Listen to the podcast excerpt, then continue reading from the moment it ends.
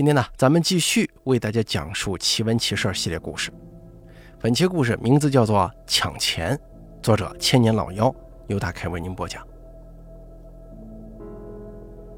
我姥爷的家呀，在山里，正所谓靠山吃山，靠水吃水。村里的人手头不富裕的时候，都会约几个人，趁夜里去山上搞点木头卖。因为山很大呀，又不干净，所以都是几个人搭伙干。村里有个人姓曹，个子不高，长着一对晴天愁的眼睛，就是天晴的时候老眯缝着，阴天了才睁开。走路有点左拧右甩的。总之，这个人呢，给人的第一眼印象就是窝囊，大家伙都喊他大老曹。这次呢，几个人又商量好了，准备夜里上趟山。大老曹说啥也得跟着去。要是在平常，大家绝对不带他玩。偏偏这回上山呢，是大老曹的小舅子组织的，就这样，大家算上大老曹一份了。夜里一点多，大家都准备好了，拿绳子的、拿锯的，都装备齐全的出发了。这大老曹也满心欢喜的拿着绳子跟着众人。很快就到了山上，捡了十几棵树放倒，锯成或三米或五米的原木，把这些工作做完。大家也累了，坐下来休息一会儿，准备一会儿啊往山下拖木头。开始往山下拖木头的时候，大老曹在中间，大家是怕他干活磨蹭啊，前头有人带着，后头有人督促着。就这样，第一趟拖到了山底下。往山上反拖第二趟的时候，走了一段路，大老曹说要方便一下，大家就笑着骂他懒驴上磨，这不是拉就是尿。也没等他继续往山上走，这大老曹找到一棵树，在后头完事以后，站起身来系裤腰带，转到树前面，就听见了一股说话声。他以为大伙在等他呢，一边低头系裤腰带，一边说：“行了行了，咱走咱走。”等他来到说话的地方的时候，这裤腰带也系好了，抬起头，只见离他有个两三米远的地方，三个小孩正在抢钱呢，大概有十二三岁的样子，都穿着红肚兜，光着个脚丫子，梳着朝天辫六只手都在拽着厚厚的一沓钱，谁都不想放手的意思，一边抢还一边说话。而刚才大老曹听到的声音，就是这三个小孩说话的动静。这个时候，三个小孩也都扭头看着大老曹，手没放下。大老曹的眼睛却盯上了那沓钱，这大概一看得有一万多块呀！这要是别的任何人碰上这种事儿，早跑没影了。你想啊，这大半夜的，又是冬天，谁家的孩子穿这么一身打扮，跑到山上来抢钱玩啊？可大老曹却没想那事儿，几步到了跟前，一把抓住那沓钱，一用力就把钱给抢来了，然后装作很凶的样子说。这钱是我的，知道不？这是我刚掉的。三个小孩一看这样，好像都很惧怕大老曹一样，没说话，就奔着一个方向跑了。大老曹一看这都跑了，心中乐开了花。都说神鬼怕恶人，真是不假呀。看我白得一沓钱。其实他内心也知道这几个小孩啊没这么简单，不过也没想太多。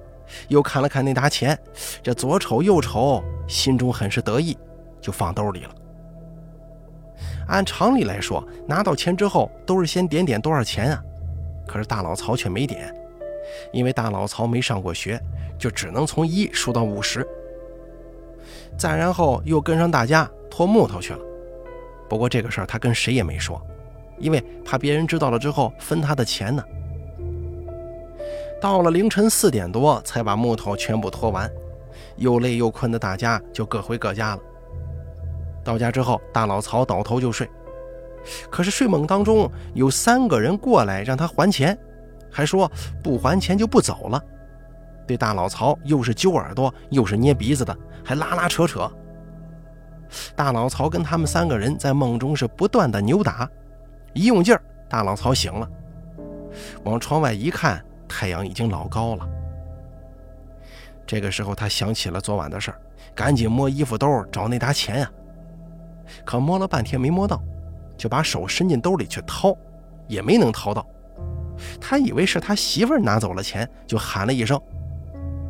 他媳妇儿正在外屋做饭呢，听见大老曹喊他，就进了屋。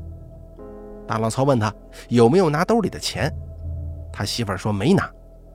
正要往外走，却看见大老曹的手满满的都是黢黑黢黑的东西。他骂了大老曹一句：“你昨晚回来没洗手就睡觉啊？看你那爪子都把被子弄脏了。”大老曹说：“我是洗漱过后才睡的呀，哪儿黑了？”说完低头一看自己的手，傻眼了，那是满手的黑。他左思右想，不对呀，昨天晚上是洗漱了才睡的。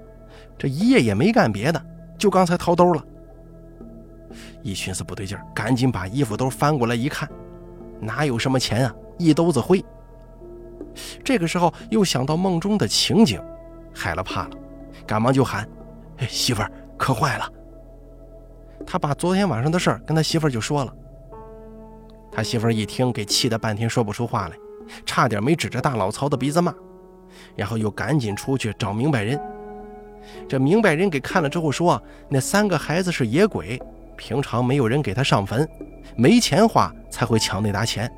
结果没成想，竟然让大老曹给抢走了，还要大老曹多给那些孩子烧点冥币，以后逢年过节的也得上上坟，这才算完呢。”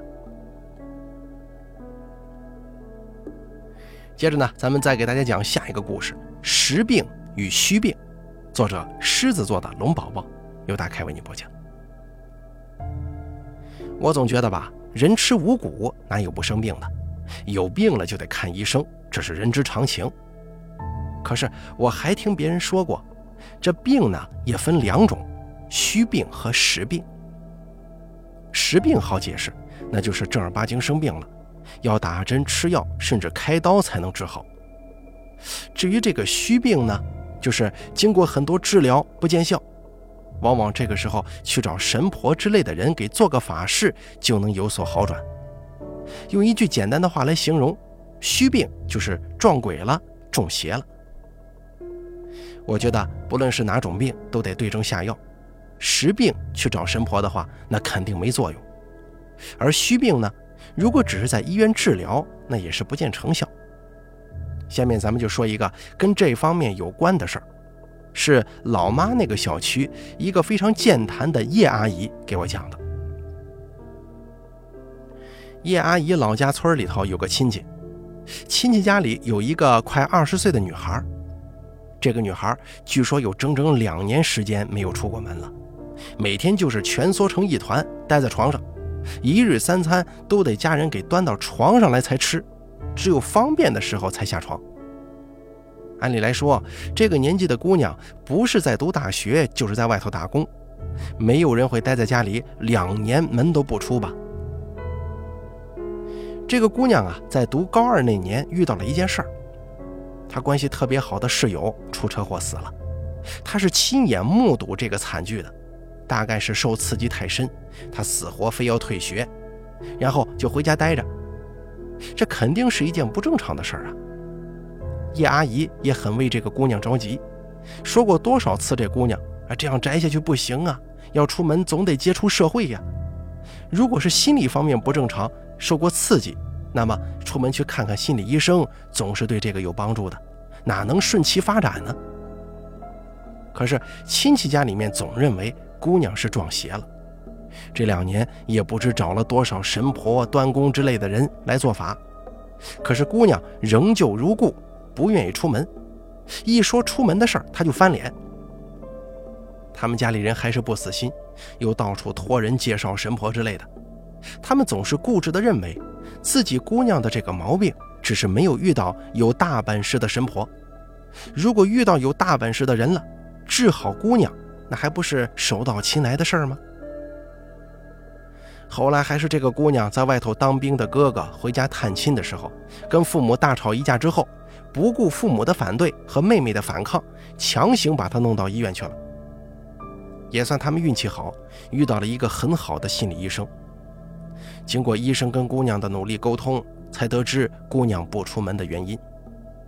那就是姑娘在当年眼睁睁地看着自己的好友被车撞死，她是既伤心又害怕，所以后来书念不进去了，天天晚上做噩梦，后来就退了学，以为回到自己家就不那么害怕了。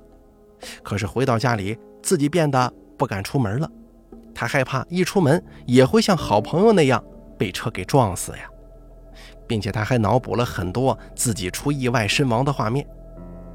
他从心里认为，只有床上才是最安全的地方。由于一直以来跟父母没什么心灵交流，父母认为自己撞邪，自己也不想反驳，所以这情况就变得越来越糟了。你看，这下找到病因了，这跟鬼神有什么关系啊？这下子对症治疗就简单多了。经过半年多的治疗，姑娘的情况得到了很大的改善，现在会主动自行出门了，脸上也有了笑容，看到熟人还会主动打招呼呢。不过让人无语的是，她的父母把姑娘的改变视为神婆们的功劳，还买上礼物去感谢那些当年请过的神婆。听到这儿，只是感觉太无语了。接下来呢，给大家讲一个猪王的故事。本故事作者好大的核桃由大开为您播讲。我有一个小学同学。她老公啊是她的大学同学，姓崔。小崔的爷爷最疼她了，因为第三代中只有他一个男孩，他就是爷爷的掌上明珠啊，他自然跟爷爷的关系好得不得了。可是每年见面的时间并不多，因为爷爷在老家，只能放假的时候才能见。老人有时候跟小孩一样，有了什么好东西就愿意显摆一下。那年小崔还没上小学呢。但是也不在老家，在城里上幼儿园。幼儿园里教英语，他母亲不敢让他缺一节课。夏天回去，爷爷很兴奋地把他带到猪圈了。当时农村农民们自己养猪很普遍啊，乡亲们之间也愿意比上一比。他爷爷养的这头猪是村里的猪王，小崔当时不知道斤两，但是他很明显的能看出这头猪远大于其他猪。小孩嘛，见到少见的东西就喜欢，他想过去摸，爷爷赶紧把他抱到了一边去。别说咬他了，这么大的猪碰他一下，恐怕他都受不了啊。从那以后啊，小崔就有了一个保留节目，就是喂猪，这也是他最喜欢的游戏。除了喂猪，他还能趴在猪圈边上跟猪唠上半天呢。当然了，猪不会说话。后来，他给我同学回忆说，当时是自己在给猪讲故事。住了一个来月，他爸来接他回城。他爸见到他爷爷，这肯定就不客气啊，怎么着也得住两天。白天，他爷爷奶奶下地让他爸歇着。小崔从他爸爸一来，先拉着爸爸去看猪王。他爸看完之后也很惊异，这会儿家里就这爷俩在。他爸爸灵机一动，就问小崔。儿子，你想不想骑猪啊？小崔太想了，高兴的是吐着舌头，鼓着掌。他爸还不错，小时候对付家畜的那些招数他还记得，把猪轰出来，安抚定了，趁着猪不注意，他爸一下子就把小崔放到了猪背上。这猪的脾气也很不好呀，一下受到惊吓，哎，驮着小崔就跑。原来这个猪跑起来还真的很生猛呢。他爸当时脸吓得都白了。一边追一边喊：“抓住猪鬃，就是猪脖子这个位置的长毛。”小崔不懂什么是猪鬃，但下意识地抓住了。这猪驮着他在院子里横冲直撞，他觉得吧，在猪背上过了好几年，其实不到一分钟，猪撞到院门上，小崔就被震了下来，晕过去了。后来猪被制服之后，赶进猪圈。顺便说一下。农村的大门是很厚实的，居然被这个猪撞破了一个洞，可见当时的力量有多大。刚才咱们说到小崔昏过去了，那是大人们看到的，在小崔自己，他觉得从猪背上一掉下来，自己就很清醒地躺在院子里。过了一会儿，看猪走了出来，真的是走出来的啊，用两条后腿跟人走路一样。这猪呢，走到他身旁，向他伸出前蹄。小崔觉得太有意思了，哎，这个猪还向我握手呢，这是，伸手一拉，站了起来，跟着猪走出院子。村子里的路，小崔很熟悉，可是今天一出院门，发现是一片草地。走了一会儿，看前头站着个人。这个人四十多岁，一个男子，戴着一副大眼镜，鼻毛很长，都凸出来了。小崔一看就很烦他。而这个人呢，好像也很烦小崔，要过来打他。而这个时候，猪冲了过去，把那个人顶走了。而这一下子，小崔对猪王的感觉就更好了。这个时候，猪王趴在地上，对小崔一个劲点头。啊，可能是因为身体构造的原因吧，这应该算是他的磕头吧。小崔心中响起一个声音，不是听到的，而是感觉到的，就是猪王求小崔不要吃他。小崔拿他当朋友，当然不会吃了。然后就醒过来了。醒过来之后，发现自己正在医院，周边一群大人围着他，都很焦急。尤其是他爸爸，这脸上还有红手印啊，肯定是被他爷爷打的。小崔感觉跟猪王转悠也不过就是一小会儿时间，但是大人们告诉他，他昏迷了五天了。过年前他又被提早送回老家，爷爷很高兴啊，就说：“爷爷过年给你杀猪吃。”小崔一听就急了：“爷爷，不行，不能杀！”爷爷还说：“行行行，咱不杀别的猪，杀那头把你撞伤的。”小崔一听杀猪王啊，更不愿意了，就不让杀。爷爷疼孙子呀，拿他没办法，过年只得买这个猪肉吃。往后的几年，家里养的别的猪都有被杀的，但这个猪王一直没动，长了好大的个儿。村里有人开玩笑说，这头猪啊能撞死一头牛。后来猪王寿终正寝，这下子爷爷总可以把他送到屠宰场了吧？可小崔还是不让。他爸觉得这孩子不懂事，要揍他。可他爷爷说这孩子是仁义，就帮小崔在山上找块空地，把这个猪王给埋了。时间一晃，小崔上了高中，上的是市重点高中。进校没几天，他看到一个人，五十来岁的样子。小崔一看到他，心中有一种说不出的别扭，怎么看怎么觉得这个人讨厌，甚至能够看得清他的鼻毛。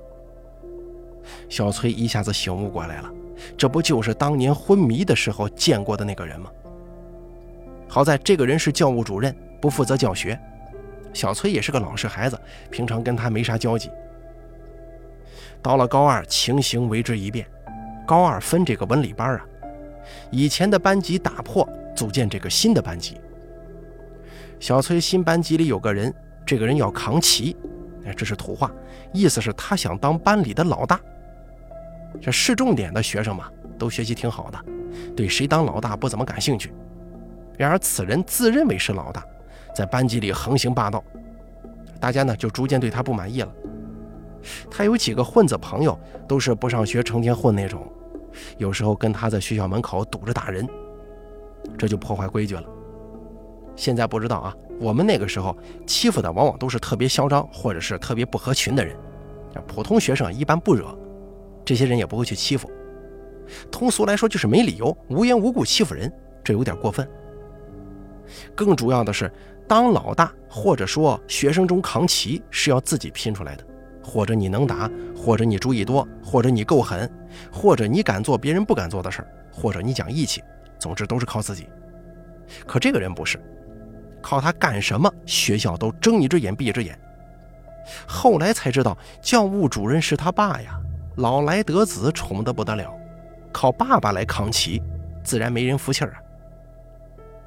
刚才咱们说这个人是无差别欺负人，对于厉害的他不敢惹，别人都欺负，小崔也没能幸免。咱们刚才说了啊，小崔是老实孩子。可是老实人发起火来更不得了。他们中午吃饭都是自己带。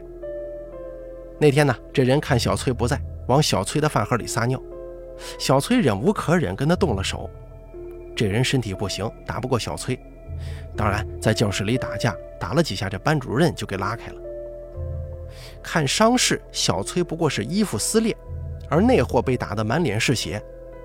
他爸爸，也就是教务主任。用这一点给小崔定了一个无故殴打同学，最后还是小崔的班主任看不下去，替他说了好话，没给处分，只让小崔家给出这个医疗费。但是从那以后啊，这爷俩都开始针对小崔。那人的混子朋友们经常在校外拦截小崔，小崔不堪其扰。最严重的时候，小崔的父亲得接送他上学才行。后来好了一点，小崔早到晚走，逐渐不用父亲接送了。市重点中学，即便是高三下学都早，最晚五点也就放学了。小崔在班里写完作业，不过六点多，然后再往家走。可没想到，这晚走，他居然还交了个朋友。这朋友是个小学生。那天小崔回家走着呢，后面过来一个小胖子，就问哥哥：“现在几点钟了？”小崔看了看表，说：“几点几点了。”可这小胖子一听就说：“坏了，赶紧跑！”跑不了几步，跑不动了，还是跑的那个姿势比走还慢。小崔看着有意思，就上去问他：“你有什么事这么着急呀？”他说：“再不回去看某某动画片，就演完了。”小崔暗暗摇头，真是小学生，幼稚啊！小胖子想跑跑不动，小崔跟他走，有话没话的这么聊。走到家才发现，他俩居然住一个小区。小崔也问他：“你们小学生怎么放学也这么晚呢？”小胖子愁眉苦脸地说：“不是啊，我妈给我报了个书法班，要不我可晚不了。”以后几乎能天天看到这小胖子，俩人就成了朋友。小崔看小胖子看不上动画片，痛心疾首的样子，就说：“这样吧，从明天开始，我骑自行车上下学，哎，我带着你回去。”小胖子一听特高兴。这样过了大半年，小崔也高三了，依然每天带小胖子回家。这个时候啊，小崔心中也有事儿，为什么呢？不是高考，是早恋。他早恋的对象长得一般，只是学习比较好。上学的时候，学习好的女生一样有人追的，所以不只是小崔，教务主任的儿子也在追求对方。这俩人是情敌关系啊，自然有冲突。主任的儿子不再敢单独跟小崔动手，打不过呀，叫一个混子在放学那会儿等着小崔出来。让小崔退出这段感情竞争，小崔当然不干呢。混子嘛，跟水浒里的牛二一样，推推搡搡的抽小崔的嘴巴子。俗话说得好，打人不打脸，揭人不揭短。小崔急眼了，动上了手。这混子经验丰富，小崔力气大，勉强打个平手。可混子带着小刀呢，抽出来给了小崔一刀。小崔闪身躲过去。把胸口的衣服刺穿了，伤到了一点点皮肉。可是见了血的小崔脑袋一热，捡起块砖头把混子给拍地上了。事情到了这一步，就要归派出所管了。混子在学校前面用刀捅学生，任谁想想都知道是谁的错。可教务主任呢，却借题发挥，一定说这是斗殴，要开除小崔。在事情没有定下来之前，小崔只得在家待着。这心情当然不好啊。这天睡觉，小崔梦到小胖子来找他了，不但找他，还拖来了教务主任，一边拖一边打，看得小崔心中很是痛快，也跟着过去一块打。他这一过去啊，发现小胖子变了，变成了小时候那个猪王。醒过来的小崔恍然大悟，怪不得自己看小胖子第一眼就那么亲切，原来这货是猪王投胎呀。挺想小胖子的。到了放学的点儿，小崔去学校接他。小胖子看到他很高兴，说：“哥，你来的太是时候了。咋回事呢？不知道吃了什么，小胖子今天闹肚子。小崔驮着他往家走，走不多远他就得下来拉次稀。好在这一路公厕还是不少的。小崔的高中在小胖子的小学跟他们小区中间。”所以走到小崔高中附近，小胖子又要拉稀的时候，小崔一看附近没有公厕，就直接带着他去了学校。此时已经放学了，小崔懒得带他去教学楼的厕所，就把他带到了这个操场上厕所，说：“我等你，你去吧。”小胖子刚进去就大喊着跑出来了。小崔也不知咋回事啊，迎了过去。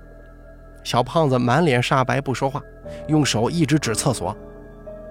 小崔冲进去，看到一个女同学躺倒在地，衣服几乎已经被脱光了，人好像昏了过去，一个男的正蹲在他面前，也半裸着，背对着小崔。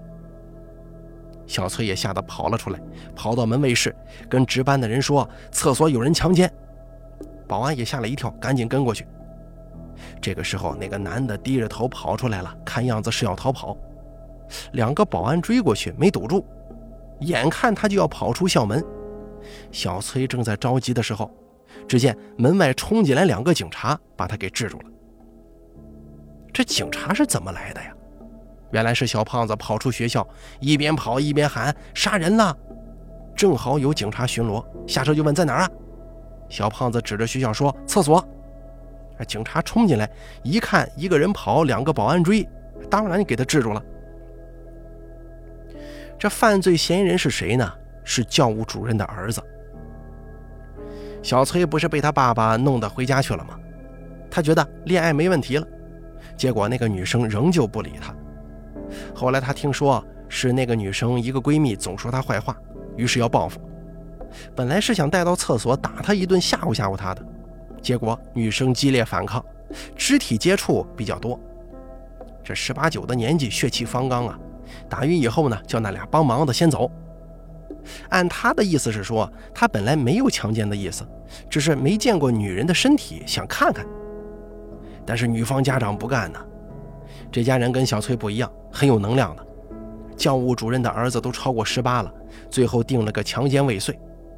教务主任忙他儿子还忙不过来，也就没心思跟小崔作对了。而小崔非常感谢小胖子，说：“你前世是我的好朋友猪王，当年你就给我预测过要帮我对付这些人。”可小胖子听完之后很是郁闷：“你说谁是猪王呢？”一直到现在，这哥俩的关系都很好。小崔结婚，小胖子是伴郎。好了，咱们今天的故事呢，说到这儿就全部结束了。感谢您的收听，咱们下期节目不见不散。